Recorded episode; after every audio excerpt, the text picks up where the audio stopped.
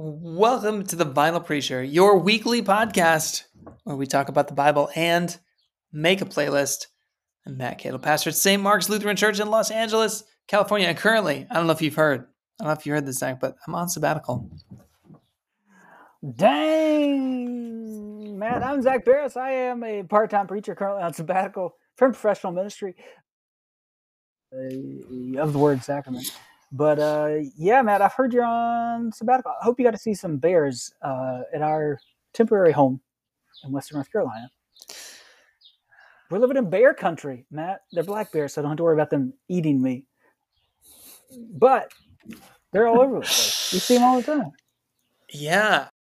Yeah. My brother actually asked me this weekend, uh, aren't you worried about bears? And I got to say, nah, they're just, they're just black bears. It's not, it's not a big deal, which was the thing that Zach told me one time. Mm-hmm. Now I pass it on.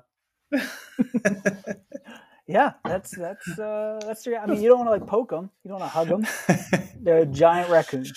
Uh, which again, even small raccoons, you don't want to touch. you don't want to touch.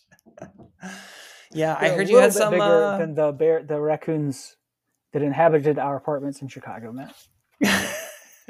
Cuz they were yeah, huge. I... I heard I heard you some bears uh, hanging outside your windows because your spouse had left some pies to cool. That's right. We, you know, you want to be bear aware is a thing people say in bear country, and that. And one of the cardinal rules that we violate, we didn't know. You know, sometimes you got to make mistakes to learn. That my wife, my vinyl spouse, has spent a lot of time recently baking pies uh, delicious berry pies and leaves them to cool on the windowsill. And these bears just come up and they keep eating them. We're having bear problems. And, you know, the baking's fine. You can't leave it on the windowsill in bear country or a bear will come by. I also left a picnic basket outside. Did not go good. I don't know why I find that so funny, but I hope that you do, listeners, because it makes me laugh every time. Oh, good, good. I'm Gosh. glad you got some. You learned it all about the flora and fauna uh, in your new, your your new old home. It's great. The, it's great. the blue ghost fireflies. You know, I didn't know about that. Mm-hmm. Uh, I recently purchased a home Matt that has an invasive species of Japanese bamboo that I'm working to to, to eradicate to do my part. That is actually my favorite, one of my favorite TikTok accounts, Matt, because I do the tick and the TikTok. Just just watch. I don't create content there. is there's a guy who walks around barefoot in the Everglades looking for the invasive Burmese pythons. Uh, what? Good content. Yeah. He's out there to get them. By the way, I read that T.C. Boyle novel. Did we ever talk about that? I read Which it. There's one? A new, there's a new T.C. Boyle uh, novel that just came out, and I got a. Um, you may be on sabbatical, Matt, but I have access to books that haven't been released yet. Um, through some connections I have, I received a pre-release copy of it, like a proof copy, and uh, it's about a story that it's really about cl- climate crisis and it's a story that happens within the context of, of climate change. And it's a real big bummer and it involves burmese pythons in florida. Uh, and uh, if you're not in a great mental health situation i don't think you should read that book. But if you're feeling too good about things check out that tc book. It's pretty. It's well done. Yeah. it's probably true. Yeah but it's a book. I read a bunch of his books when I first moved to Southern California because he's like a Southern California guy. He's got a bunch of books like about mm-hmm. that part of the country, and I was like, "Yeah, I'll read about T.C. Boyle." The tortilla curtain. And it's all like that. Like it's like it's really depressing. It's my. It's like I'm just like I can't do this anymore. So no, I have not read the the newest one. That's why I'm out on Ron Rash right now, who I've really? loved. Who's a Western yeah. North Carolina guy, right? Like, and it's beautiful, and I think it's and true, you know. But like I mean, I've got a ton. Like, I mean, I've got nearly most of his like whole collection and, and tons of audit, like signed stuff. Like, but like it's one note. Like, it's just mm. life. Yeah, it's still pretty depressing. Like, yeah, it is. Yeah. But I'm okay with that today. I don't need to. I don't need the reminder. Hmm. Yep. Yep. Oh well, you know who needs the reminder? Isaiah. Who's that? Gosh, we're back. Isaiah can drive 55, 55. multiple times this summer. We're going back can to Isaiah 55. Uh, but this one actually is the visual reading. So I guess mm-hmm. the lectionary makers think it's important. Isaiah 55, 1 to 5. Thus says the Lord, Ho! Everybody's favorite starter. Ho! Everyone who thirsts, come to the waters. And you that have no money, come, buy and eat. Come buy wine and milk, but get this buy it without money and without price. Why do you spend your money for that which is not bread, and your labor for that which does not satisfy? Listen carefully to me and eat what is good, and delight yourselves in rich food. Incline your ear and come to me. Listen, so that you may live. I will make you an everlasting covenant, my steadfast, sure love for David. See, I made him a witness to the peoples, a leader and commander for the peoples. See, you shall call nations that you do not know, and nations that do not know you shall run to you, because of the Lord your God, the Holy One of Israel, for he has glorified you. Word of God, word of life. Thanks be to God. Uh, I think this Old Testament reading clearly states that God is a communist. yeah. There is no money, anti capitalist at least. No money, no price. Yeah. But there is labor. There is labor. Mm-hmm. Yeah. Yeah. Yeah. And, uh, you know, apparently wants you to eat real food, that which is bread, eat what is good, Mhm. rich food. Uh, so maybe not, uh, yeah, a lot of good advice. A lot of good advice here. Also, the witnesses keep showing. This word "witness" keeps showing up this summer Mhm. too. If you didn't go with seeds, retroactively, go back in time, get in your DeLorean, Let's go go back, back, to, to the beginning of the summer. You don't want to go to the start- beginning of the summer, okay? You want to go back to prime summer Start, preaching series time, July 7th, 16th. start that sermon series on witness, witnessing. It'll be Mm. great. It could even be called "We Are All Witnesses." It'll be great. Get the picture, Photoshop in LeBron. He's probably not going to see you. Uh, I'm not super compelled actually by the uh, the implications for the economic system, uh, but that again, you know, I'm all about the substantial, the material, right? The good news is bread and water. Uh, it's milk. Uh, it is real stuff. It's not just uh, amorphous. Amorphous? Is that a word? Amorphous? Amorphic? Hmm. I'm going to look that up. that abstract, like spirit sort of stuff. Uh, it's Mhm. milk, it's bread. It's your labor, right? Real things in Mhm. the real world. Yeah. Are the good news of God. Amen. Finally, Matt, though, we're turning the page. We're starting a new chapter. We spent a lot of time in Matthew 13, uh, and we're going to skip ahead all the way to Matthew 14. Jesus, again with the boats, withdrew in a boat to a deserted place by himself. And when the crowds heard it, they followed him on foot from the towns, like the paparazzi.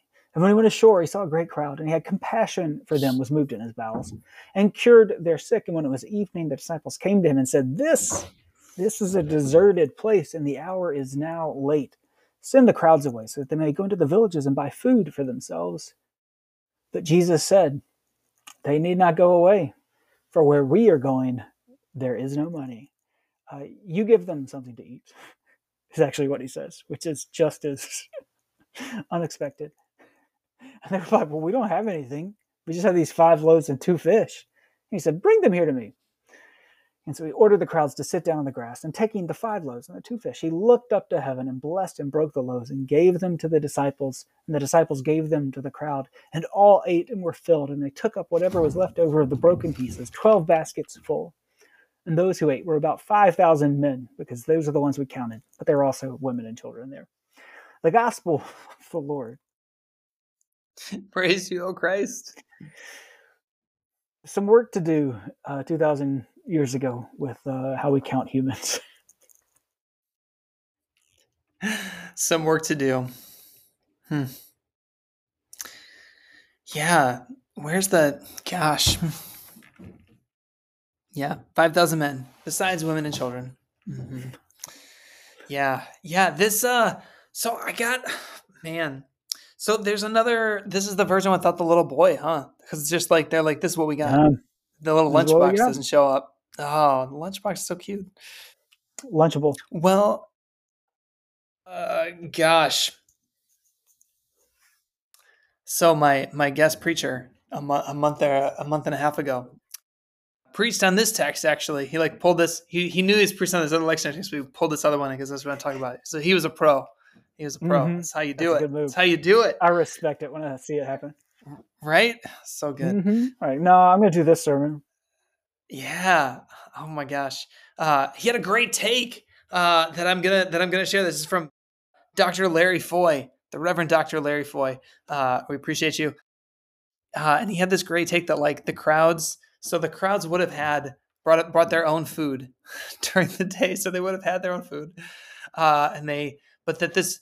So he preached about the boy, right, who's not in this story. Uh, but you know what? You can just borrow it. It's fine. It's fine but he had this take that the boy was actually bringing the reason the boy still had food with him uh that he had not eaten was that he was selling the food as if he was like as if you were at like a ball game selling hot dogs and stuff like he was out there to make money for his family which i just thought was like a brilliant little take Mm. on what this kid was doing there and so jesus by like buying the food from him was also supporting the local economy it was just He just helped one of them get new jerseys for his basketball team. it was brilliant. Yeah, I loved it. It was so relatable. So another take on this uh, this amazing text. So, I mean, the other thing to unpack here is is what the miracle what the miracle is. Does Jesus multiply this stuff uh, supernaturally? Is this something where people suddenly start sharing all the things that they have uh, as well? And can you sidestep both of those specific explainers of what happened? Yeah. And maybe just talk about like we have more than we think, um, and that God Mhm. gives us uh, what we need. And sometimes you just you look around and see what you've got uh, lying around, and you you've got more than you think. So I like it, Matt. You know, unlike like the mustard seed one, I think this one's a pretty, you know, fits right down the middle here. Pretty easy to get something to, to get some contact on this one, because it hits things that I like. Again, the substantial element that's the thing that ties these together. The good news is food. They get food. They don't have to pay for the food. Uh, they don't have to ask for the food people deserve food, so they are given food. Um, people are hungry, they have food, they give it to them, uh, and that's pretty. I think it's good news, right? Like, and then take that and apply that to the rest of your life. Like, it doesn't need to be super complicated here. yeah, And that I think that sometimes those questions of like the miracle and the explainer stuff, you know, I think it can help distract us from what the the reality that this text demand and what it demands of us. Like, if you have an extra loaf of bread, you got to give it somebody. Pretty simple, you know. yeah, I'd rather I'd rather uh, pontificate about whether they all shared it or it was a supernatural thing, right? Like, yeah. who cares? Not the person who's hungry.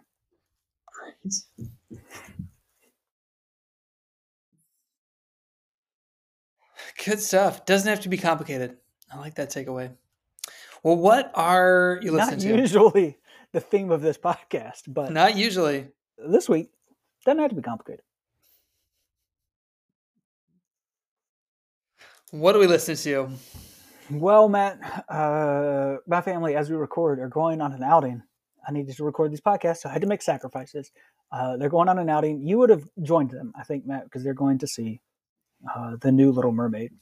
Uh, And so, I know, right? I'm going to put Queen Latifah's version of "Poor Unfortunate Souls" because that is what sprung to mind when I was thinking of uh, of all the sea of poor unfortunate souls who uh, who are the people of God. Uh, so, uh, hopefully, in a more uh, less nefarious way than uh, than Ursula's poor unfortunate souls there. So I got that going for you, and then you know they're a deserted place, desert songs. There's only one band I think of when I think of the desert, and that's the Killers. Whew. And I'm doing "Runaway Horses" featuring Phoebe Bridgers. Off of, I think Yes. their most one of their most deserty, you know, "Imploding the Mirage." I think is a soundtrack to the desert, along with what was the album that came after it? Pressure, Pressure Machine. Pressure Machine. You know, because those were kind of sister albums. I felt like uh, Mhm. and um, both soundtracks to the desert. So there you go, Killers, and then uh, looking for good bread songs. Couldn't find a good bread song, but I found a good bread band.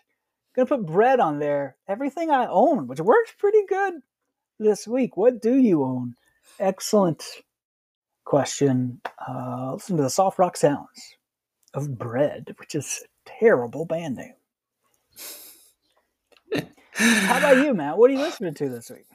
Yeah, yeah. I was trying to think of Bread songs too, or at least like eating songs or crowd eating together. And when I got to crowding together, I thought of Crowded Mm. Table from I the it. Which is a classic, classic song. It's really good. We got to get to the Oh. Gorge, Matt. They just did a, a weekend at the Gorge with everybody you Really? liked, including Oh. Joni Mitchell was kind of holding court, Wow. Yeah. Yeah, we do. We do. We need to take the show on the road. or Brandi did. I guess it was the Highwomen, but I think a lot of them were there. Yes. Man. All right. Well, crowded table, the Highwomen.